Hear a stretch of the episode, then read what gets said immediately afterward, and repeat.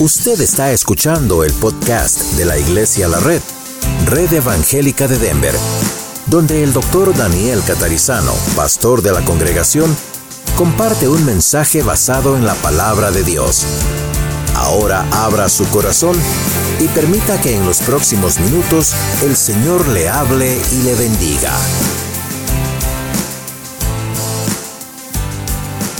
Primera Juan 4:8. Dios es amor. ¿Qué significa eso? Bueno, vamos a mirarlo en un momento más. Durante todo el tiempo que estamos juntos, desde hace aproximadamente 50 minutos, Dios está diciéndonos que nos ama. ¿Se dio cuenta? Y le estamos diciendo a Él que lo amamos. ¿También se dio cuenta? El tema de hoy es, evidentemente, el amor de Dios. Dios es amor. Primera Juan. Juan es una carta escrita por Juan, el apóstol Juan, estando exiliado en la isla de Patmos por ser cristiano. Él estaba allí preso, por decirlo así, y Dios le revela muchas cosas, pero antes de que eso ocurriese, él tiene esta oportunidad de escribir tres cartas maravillosas a la iglesia. En una de ellas, él habla mucho acerca del amor de Dios. Y en este caso, en 1 Juan capítulo 4, dice: el que no ama no ha conocido a Dios, porque Dios es amor. Hay mucho más, por supuesto, de contenido en este texto, pero hoy nos vamos a concentrar en simplemente esta frase de tres palabras: Dios es amor. ¿Qué significa eso? ¿Es un sentimiento? ¿Será que el amor es un sentimiento? ¿Es Dios una emoción? No, Dios es amor.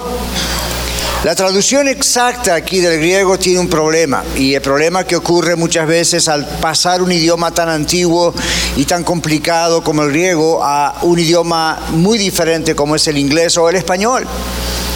Entonces, en este caso, si tuviéramos que traducirlo exactamente, literalmente, al pie de la letra, como decimos, una traducción sería: Dios en su naturaleza es esencialmente amor. Dios en su naturaleza es esencialmente amor. El asunto es que no aparece un artículo antes de la palabra amor, pero sí aparece un artículo antes de la palabra Dios. Y esto, que quizá para algunos de ustedes que conozcan gramática aún en español o en inglés, ustedes saben que un simple artículo cambia completamente, o la ausencia de ese artículo cambia completamente el significado de una frase.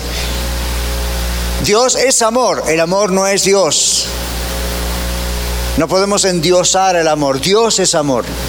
Parte de quien Él es amor. Por eso Él da amor. Pero el amor nunca se puede endiosar. El amor en sí no es Dios.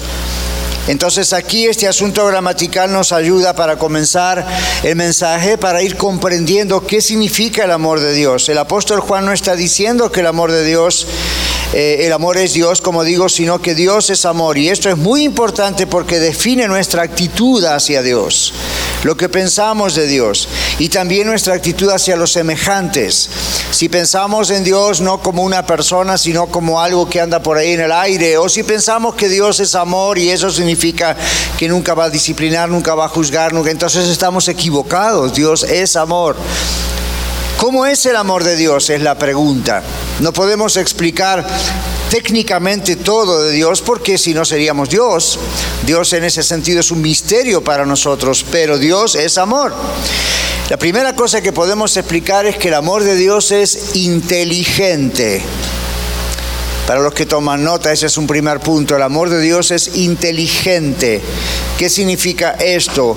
Bueno, el teólogo W.T. Conner dice así: el amor es un principio inteligente, es algo más que un sentimiento. La palabra que generalmente se traduce por amor en el Nuevo Testamento y que se emplea especialmente para referirse al amor divino, denota un principio racional inteligente. En otras palabras, el amor inteligente posee el elemento de la sabiduría. Ve el amor y planea lo mejor para su objeto. Muchas veces hemos dicho que el amor en la Biblia, el amor divino, sencillamente es el amor que pone a la otra persona en primer lugar, antes de uno mismo. Usted y yo hemos escuchado eso, lo hemos repetido vez tras vez. Pero eso es inteligencia. Ya vamos a ir viendo por qué, pero esa es una forma de inteligencia. La Biblia en Eclesiastés lo llama sabiduría. Y en la forma muy personificada, cuando usted lee en su Biblia, como yo en la mía, el libro de Eclesiastés, aparece la sabiduría hablando como si fuese una persona, ¿recuerda? La idea es que la misma palabra dice ahí, yo la sabiduría estaba con Dios aún antes de la fundación del mundo. Curiosamente, cuando uno trata de meterse en todas las cosas muy intrincadas del idioma, la idea de sabiduría, la idea de inteligencia, la idea de gracia, la idea de justicia están pegadas a la idea de lo que realmente es amor. Así que la sabiduría de Dios es una demostración del amor de Dios. La inteligencia es una demostración del amor de Dios. Dios es un ser obviamente inteligente y Dios es un ser que ama de una manera inteligente. En ocasiones no comprendemos eso nosotros porque la sabiduría de Dios que pone primero a usted y a mí no siempre es algo que lo comprendemos. ¿Por qué? Porque nosotros, usted y yo, no siempre sabemos lo que es mejor para nosotros, ¿verdad? Pero Dios sabe. Entonces, así como un papá o una mamá deciden poner a sus hijos en primer lugar cuando se trata obviamente de amarlos y corregirlos y enseñarles, ese amor, para los que somos papá, mamá o abuelo ya, es muy sacrificial, ¿verdad que sí? ¿Quién de nosotros acaso no dejaría cualquier cosa para nosotros con tal de no dársela a nuestros hijos? ¿Quién de nosotros no le duele cuando debemos disciplinar a nuestros hijos, corregir a nuestros hijos?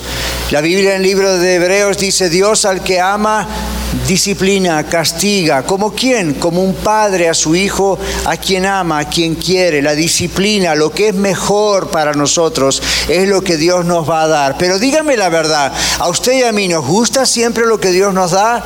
No siempre. En algunos casos estamos orando por una cosa y viene otra, esperando una cosa y sale por otro lado. En algunos casos Dios permite que estemos en pruebas, en tentaciones, en enfermedad, en dolor, en duelo. Y uno dice, no, si Dios me ama, ¿por qué permite esto? Porque Dios lo ama, permite eso. Dios no es alguien que está sentado allí mirando desde el cielo a ver qué favor le puede hacer a usted o a mí. Eso no sería amor. Y usted, papá y mamá, lo entendemos bien, lo comprendemos bien. Muchas veces mis hijos me han pedido a mí, mis hijas me han pedido a mí, papá, quiero esto, o a mamá, ¿verdad? Quiero esto, quiero lo otro. Y nosotros los conocemos más, tenemos más experiencia en la vida, somos mayores que ellos, sabemos que lo que piden no es lo mejor. Hay algo mejor. Sabemos que lo que piden no está en proporción a la edad de ellos. Sabemos en ocasiones que lo que piden va a terminar dañándolos. Entonces, con mucho dolor y a veces con lágrimas en nuestros ojos, pero por amor, les decimos, ¿sabes qué? No. Y nuestros hijos se enojan, igual que usted y yo nos enojábamos. Uno se olvida porque se pone viejo, pero usted y yo también nos enojábamos, ¿verdad? Cuando éramos niños. Pedíamos algo a papá, mamá, al abuelo, a la abuela, a quien sea, y si no nos lo daban, empezábamos con el berrinche, ¿verdad? ¿Y qué era lo primero que solíamos decir a nuestros padres? No me amas. Tratar de sentirlos culpables. Y lamentablemente a veces algunos papás y mamás tuercen el brazo como quien dice, y bueno, aquí te va, o para que me dejes de molestar, o porque no me gusta que me digas que no te amo. Bad parenting. Eso es una muy mala manera de ser papá o mamá. Uno con dolor, un amor, es un amor que sufre y dice, no lo voy a hacer, y no lo voy a hacer porque no te conviene. Dios no siempre responde a las oraciones suyas y mías como usted y yo queremos, porque Dios nos ama Y Dios sabe lo que es mejor.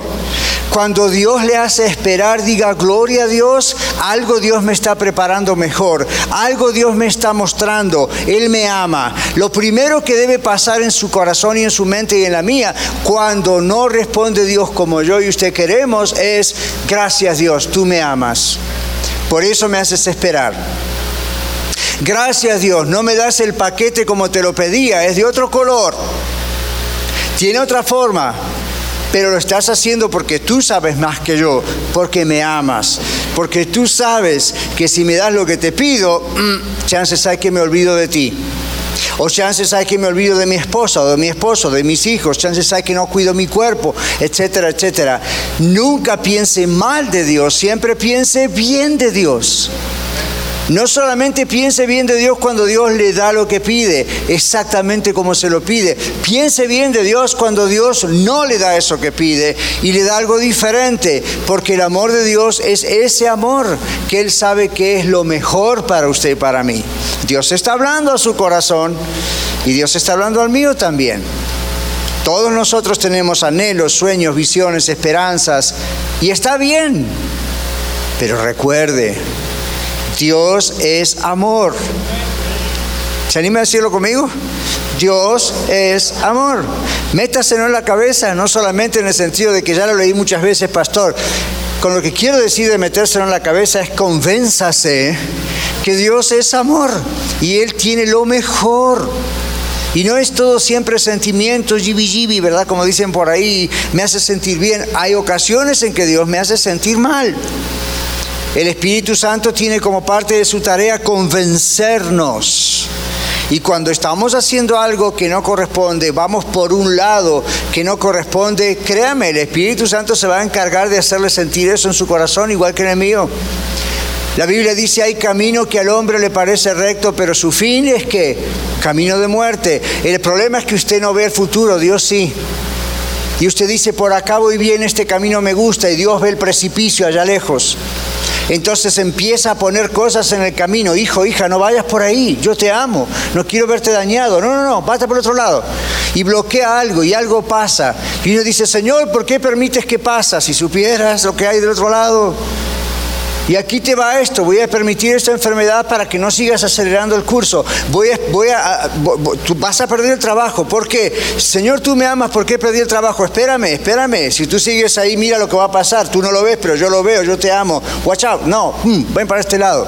En medio de quejarse como un niño inocente y al mismo tiempo caprichoso y hacer berrinches, diga, Señor, ok, suelto el control. Esto no es algo que yo estoy produciendo, es algo que no esperaba, y si lo estás produciendo, gracias por tu amor. A ver, ábreme los ojos, ¿qué es lo que viene? Y muchas veces Dios después nos hace mirar hacia atrás y nos dice, mira de lo que te libré. Otras veces dice, mira de quién te libré. Más de una jovencita o jovencito le agarró ese ataque de amor, ¿verdad? Y dice, yo me quiero casar con este, y no hay otro hombre en la vida, no hay otro hombre en el planeta. Hay billones, pero este es el único. Y uno dice, esta. Dios, que le ama y mira más allá, sabe lo que va a pasar con esa persona. Sabe si le conviene a usted con esa persona o no. Atención, jovencitos y jovencitas, y no tan jovencitos. Dios le ama y Dios sabe por qué no. Entonces, como uno ama a Dios, lo mejor es decirle a Dios, ok, Señor, no me gusta lo que está pasando, esto es lo que yo quiero, pero ¿qué está pasando? ¿Por qué me dices que no?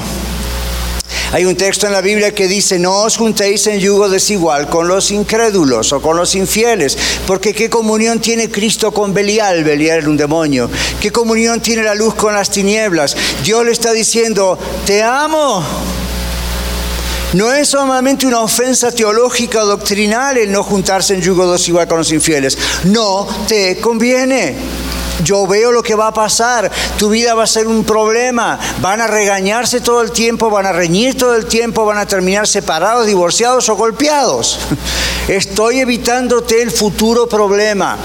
Y ves, tras vez, en todas las iglesias, a través de toda la historia, en todas las familias, siempre hay alguno que otro que falla y dice, no importa, yo me caso igual, porque lo voy a convertir. Usted no va a convertir a nadie, ese es trabajo del Espíritu Santo. Pero va a venir a la iglesia, y so what? Los demonios también creen y tiemblan. No estoy llamando demonio a su futuro o futura, pero muy cerca. Entonces, ¿la idea cuál es? Dios sabe. Dios sabe y le está evitando un problema porque le ama. Eso es un sacrificio para usted y es un sacrificio para Él. Y usted dice, pastor, ¿cómo puede ser un sacrificio para Él? Porque igual que usted, mamá o papá, le duele cuando tiene que decir que no porque quiere ver a sus hijos felices, a Dios también en su corazón le duele tener que decir que no, pero Él quiere ver a sus hijos felices. Entonces Dios se expone a sí mismo a pasar por ese, diríamos humanamente, trago amargo de que usted se queje y berrinche y cuánta cosa, y dice, ok, ya se le va a pasar. Él prefiere eso que darle todo lo que usted quiera y todo lo que yo quiero. Recuerde, Dios ¿qué? Le ama. Dios es ¿qué? Amor. En su naturaleza Dios es amor, por lo tanto no puede producir otra cosa que no sea amor. Todo lo que Él hace es porque ama. El amor de Dios es inteligente, el amor de Dios es justo. Su amor guarda relación con los principios eternos de la justicia en cada cosa que Él ama, o en cada persona que Él ama. Todo lo que el amor da y recibe, escuche esto, es nuestro segundo punto. Todo lo que el amor recibe y lo que el amor da debe ser moralmente condicionado. Moralmente condicionado. Dios es justo, ¿sí o no? Dios es santo, Dios es perfecto, ¿sí o no? Si no, no sería Dios. Y por su justicia y por su santidad, Dios nunca va a hacer nada en contra de su justicia, en contra de la moralidad, en contra de la santidad. Así que Dios no lo vamos a ganar con ninguna mordida. A Dios no lo vamos a conquistar con la coima, como dicen en otros lugares. A Dios no lo vamos a conquistar con un break, con nada. Dios nunca va a hacer nada injusto. Dios nunca va a entrar en negociaciones extrañas. Nunca le diga a Dios, di una mentira, Señor. Esta semana me pasó algo así, ¿verdad? Donde alguien me dijo, esto y esto pasó, pero nunca diga que yo le dije. Usted diga esto y lo otro. ¿What? Mi respuesta inmediata fue, yo no puedo mentir. En todo caso, vamos a ir a trabajar con estas pruebas. Pero en ocasiones así oramos a Dios. Señor, te pido que no le digas a fulano esto y lo otro. Señor, no haga esas transacciones con Dios, porque en ese momento me imagino a Dios tapándose las orejas, aunque no tiene orejas, pero oye, ¿verdad? Me imagino que esa es la idea. ¿Qué me estás pidiendo? Dios jamás va a ir en contra de sus preceptos justos y morales. Usted no quiere que sea así, porque si así fuese, Él no sería Dios, y a usted y a mí tampoco nos convendría. ¿Cómo haría Él justicia? ¿Qué sentiría usted si va un día a la corte y le da algo al juez por acá abajo o en la semana y el juez falla a favor suyo? En ese momento usted sentiría, wow, me salvé de este problema. ¿Pero usted cree que estaría tratando con un juez justo? ¿Es alguien confiable? ¿Le confiaría usted otro caso de vida o muerte o algo así? Por supuesto que no, porque usted sabe que es una persona inmoral o amoral. Dios no. Dios, porque ama, Dios nunca va a amar en contra de los mismos principios morales que Él ha creado.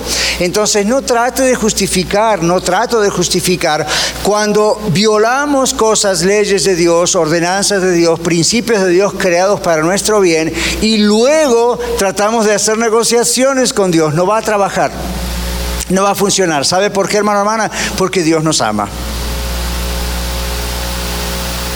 Y Dios está preparado a tolerar nuestro enojo momentáneo, pero Dios nos ama. Y porque nos ama, Dios nunca va a ir en contra de sus propios códigos morales que son para nuestro beneficio. En tercer lugar, tenemos que decir que Dios es exclusivo. El amor de Dios es exclusivo. Desde el libro de Éxodo dice la Biblia: yo, Jehová, tu Dios, soy un Dios fuerte y celoso, que visito la maldad de los padres sobre los hijos hasta la tercera y cuarta generación de los que me aborrecen, etcétera, etcétera. Todo el contexto de los 10 mandamientos. Hay personas que no les entra en la cabeza la idea de que Dios celoso, porque la idea nuestra humana de Dios, del celo, es una idea más bien pecaminosa. Es una idea que tiene que ver con muchas cosas e ingredientes que se llaman pecado. En el caso de Dios no, porque Él es santo y puro. Entonces, ¿qué significa Dios es celoso? Significa que Dios no le quiere compartir a usted con nadie. Por lo tanto, Él no quiere que usted lo comparta a Él con nadie. Es como en el matrimonio.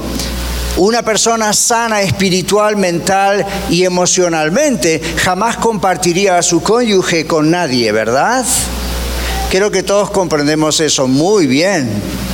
Usted tendría que venir a consejería clínica y posiblemente yo lo derivaría a un psiquiatra si me dijera algo así como que, a mí no me importa, doctor Catarizano, yo estoy casado con fulano, pero bueno, si quiere irse con otra o con otro y estar al mismo tiempo conmigo, podemos hacer un matrimonio de 3 o 4. ¿Really? Ningún ser humano en sus sentidos completos mentales acepta esa idea. Lo de la poligamia es una cosa demoníaca, no es una cosa, que Dios dice bravo, bravo. Ni siquiera todas las poligamias aparecidas en el Antiguo Testamento, Dios no estaba de acuerdo con eso tampoco, lea bien la Biblia.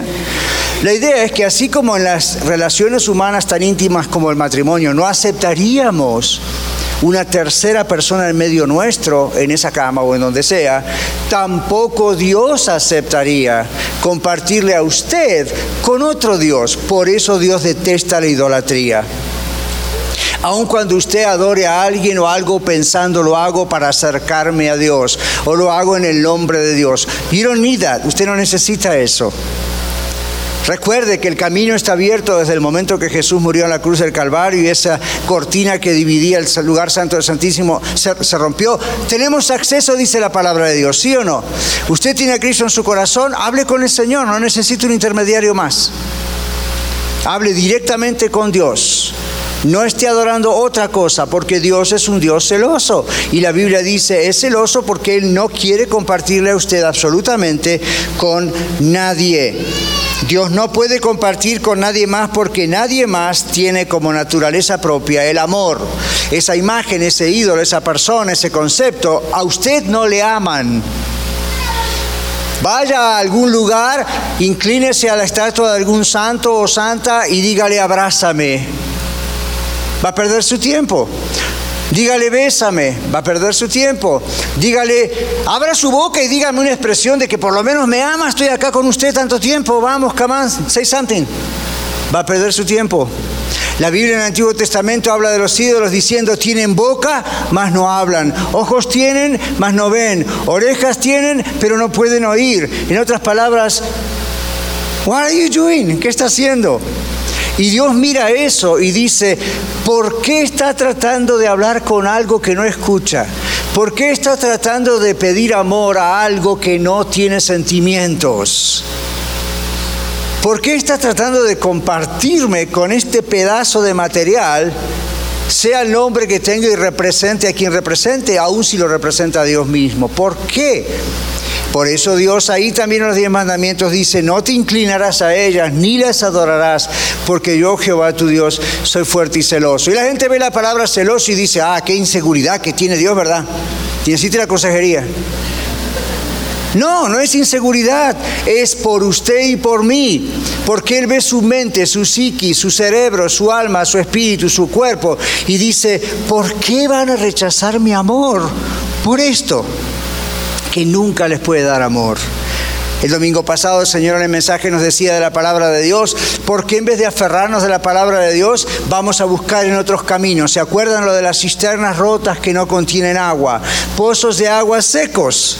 ¿Para qué ir ahí si ya sabemos que eso no va a dar agua? Y por más que le eche, pues se va a evaporar, la tierra lo va a consumir. El Señor dijo, vengan a mí, yo soy la cisterna de agua viva. Y hoy el Señor nos dice lo mismo: vengan a mí, yo soy Dios, es que amor. No van a encontrar un amor como el mío, dice el Señor, en ningún otro lugar. Si una persona adora a otra cosa que no es Dios, a otra persona que no es Dios, es idólatra, no ama. Y escuche esto, no puede recibir el amor de Dios porque ha escogido buscar un falso amor en algo que no existe. La persona idólatra es comparada con un adúltero en la Biblia, con un infiel en el matrimonio. ¿Por qué? Porque rompe su pacto con su cónyuge y por tanto pierde las bendiciones de la relación matrimonial. Todo lo que Dios hace es un acto de amor. Sus celos son un acto de amor. No son los celos de la novela de Telemundo. Son celos de Dios. ¿Ok? Él ama y Él está buscando nuestro beneficio. Todo lo que Dios hace es un acto de amor. No hay nada de lo que Dios hace que sea inconsistente con el amor de Él. No puede. Aunque quisiera, no puede. Asegúrese de eso. Porque aunque quisiera no puede, porque su naturaleza es amor. No puede ir en contra de sí mismo. ¿Ok? La persona de Dios es el mejor de todos los dones. Por eso en Primera Corintios dice, busquen todos los dones, pero el mayor de ellos, ¿cuál es? Es el amor. ¿Por qué? Porque Dios es amor. Buscar a Dios es tener la presencia de Dios. No es solamente el sentimiento, sino es Dios. Estoy trabajando en Dios y con Dios y por Dios. Último punto nuestro en el mensaje de hoy, el número 4 para ustedes que apuntan. El amor de Dios es sacrificial. Ya dijimos un poco acerca de esto. Dios ama tanto que no solamente expresó su amor en la creación y en todas estas cosas. Dios ama tanto que escogió mostrar la expresión máxima de su amor en su único Hijo, el Señor Jesucristo. Porque de tal manera, dice Juan 3:16, amó Dios al mundo que dio a su Hijo unigénito, para que todo aquel que en Él cree no se pierda, mas tenga vida eterna. Observe, no envió un ángel. No trató de convencer a través de algún tipo de milagro diferente. Él envió lo máximo. Su Hijo es la expresión máxima de su amor. Y eso es para que nos volviésemos a Él. ¿Por qué? Porque Él no puede ir en contra de su propia moralidad, como decíamos antes. Entonces, como ningún ser humano es perfecto o perfecta para hacer a través de obras perfectas su entrada de reconciliación a Dios y al cielo, la única forma era que Dios mismo hiciera algo que satisfaciese sus propias leyes. Y como nadie, no hay justo ni aún uno, dice la Biblia, nadie podía satisfacer esa ley porque nadie es ni será jamás perfecto. Él mismo viene en la persona de su Hijo Jesucristo, se hace hombre, pasa esos 33 años en el mundo, no peca aunque es tentado en todo, cumple la ley y solamente así Dios podía recibir un sacrificio de un ser humano. Y ese es el Señor Jesucristo. Observe el sacrificio de Dios. Reciba el sacrificio de Dios. Por eso pretender ganar la salvación por medio de las obras es una ofensa a Dios. Tratar de ganar la salvación por otros caminos que no son Cristo es una ofensa a Dios. ¿Por qué? Significa que es tratar de hacer algo que es imposible para ningún ser humano. ¿Por qué? Porque ningún ser humano en su naturaleza es amor. Ninguna idea o filosofía o religión en su naturaleza es amor. Entonces, cuando una persona va a una filosofía, a cualquier otra religión, a un ídolo, no está yendo al amor, no está yendo al amor de Dios. Está diciendo, yo voy a reemplazar el amor de Dios con mis obras. Voy a reemplazar el amor de Dios con este camino, el otro camino, el otro camino. Y la Biblia dice, en palabras del mismo Señor Jesús, yo soy el camino, la verdad y la vida. Nadie viene al Padre sino por mí. Usted lo puede creer o usted lo puede rechazar, pero hay un solo camino.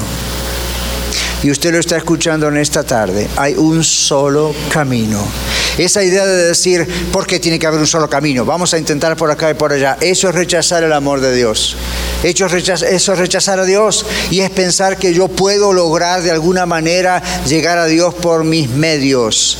Eso es decirle a Dios, yo soy tan capaz como tú o más. Tú has inventado este camino, muchas gracias, déjame inventar ahora el mío. ¿Usted cree que usted puede competir con Dios? ¿Podrá algún ser humano entrar en competencia con Dios? Inténtelo. Intente crear una montaña. Intente agregar una estrella en el firmamento. Intente mover el sol. I don't know. Usted dice, pastor, ¿por qué me dice eso? Bueno, inténtelo, ya que es como Dios. Imposible, ¿verdad? Ridículo, hasta pensar así, hasta para un ateo que no cree en Dios. Es ridículo pensar que puede crear una montaña o una estrella en el firmamento. Entonces, ya que no puede hacer eso, ¿por qué piensa que puede amar como ama a Dios? No puede, porque Dios es amor. Usted y yo recibimos el amor, damos amor, pero no somos amor. ¿Se dio cuenta? Ni lo es un ídolo, ni lo es una religión, ni lo es una filosofía o una teoría. Dios es amor. Rechazar el amor de Dios es rechazar a Dios. Rechazar a Cristo es querer ganar la salvación por otra cosa que no es amor, y solo Dios es amor. Así que por eso solamente Él es el camino para salvarnos. ¿Usted comprende lo que escucha? Esto me hace acordar a aquel siervo de Dios, Felipe, que iba caminando, ¿verdad? El Espíritu Santo le dijo, ve a tal lugar, y vio pasar a un etíope eunuco, funcionario de la reina de Candace, allá por el norte de África, y ahí va, leyendo las Escrituras. Dios le dice, acércate, le dice a Felipe. Y la pregunta, ¿cuál es? ¿Entiendes lo que lees? Y la respuesta del etíope, ¿cuál es? ¿Cómo entenderé si no hay quien me lo explique? Hoy yo le pregunto a usted, ¿comprende lo que escucha? ¿Comprende que Dios le ama? ¿Comprende que Dios tiene un amor que es hasta difícil de poner en palabras para cualquiera? ¿Comprende usted que Dios le ama más allá de lo que usted jamás puede amarle a Él? ¿Comprende usted que Dios le ama más de lo que su cónyuge, su padre, su madre, su pastor puede amarle? ¿Comprende usted que Dios le ama más de lo que sus hijos le aman? ¿Más de lo que su esposo o esposa le aman? Dios le ama. Tan sencillo para decir, tan profundo que no alcanzan las palabras. Hermano, hermana, si usted nadara en el amor de Dios, las cosas cambiarían tanto. Por eso cuando venimos acá a alabar y adorar a Dios, no estamos pensando, vamos a cantar porque mientras tanto hasta que el pastor aparezca ahí predica. No, estamos hablando con Dios a través de un medio que Él creó, la música. En el cielo los ángeles alaban eternamente. Eternamente, están constantemente con cánticos, con música, con instrumentos celestiales, alabando al Rey de Reyes y Señor de Señores. ¿Por qué? Porque todo lo que fluye en el aire es amor. Por eso cuando yo vengo acá a la casa del Señor, a veces me duelen cosas, usted ni se entera. A veces me pasan algunas cosas, capaz que usted ni se entera. No importa, ¿sabe por qué? Mi concentración está, te amo, Señor. Usted dice, y no hace eso en privado, por supuesto, pero aquí como pueblo de Dios, ¡wow! Esto es un anticipo de cuando estemos allá arriba. Te amo, Señor, y exprésele el amor a Dios. Olvídese de que le duele el dedo del pie, olvídese de que se enojó con su cónyuge, con sus hijos, olvídese de los biles que hay que pagar mañana, olvídese de lo que, whatever, piense en el Señor. Busque primero el reino de Dios y su justicia, es decir, la presencia de Dios, el amor de Dios. ¿Y qué va a pasar? Dice Mateo 6:33. Todo demás vendrá por añadidura. Eso no significa que usted alaba acá y va a encontrar un cheque de $1,000,000 en la calle. Si lo encuentra, avíseme, ¿ok? Pero no va a ocurrir generalmente eso. Lo que va a ocurrir es, en su corazón va a venir paz. Y va a decir, ok, Dios ya sabe todos mis conflictos, los que yo mismo me produje por tonto y todo lo demás que ocurre en el mundo. Pero Dios tiene el control de mi vida. Yo vengo, yo le amo, yo le sirvo, yo voy a estar metido ahí con Él, yo acá estoy, este es el tiempo que le doy como iglesia a Él. Lo demás está en control de Él. ¿Y sabe qué pasa después? Ni siquiera mañana, a veces más tarde. Dios le da una idea, Dios abre un camino. La Biblia dice, sendas Dios hará donde piensas que no hay. Dios abrirá un camino en el desierto, ríos en la soledad. Y usted dice, ¡ja! Esta bendición no me la esperaba. Y usted dice, ¡ja! Yo estaba adorando a Dios. No estaba pensando en otra cosa. Estaba ahí metido con el Señor en el cuerpo de Cristo, como iglesia. Y Dios dice, tú encárgate de mí que yo me encargo de ti. Tú ámame y vas a ver lo que va a ocurrir. Tú exprésame tu amor y vas a ver lo que va a ocurrir. Todos los días búscame y vas a ver lo que yo voy a hacer. Su ansiedad, su dolor y su pánico se acaban cuando usted se los deja al Señor. No solamente en una oración, Señor, te dejo mis problemas. Bueno, está bien, hágalo, yo también lo hago. Pero es, mira, Señor, yo te amo y recibo tu amor.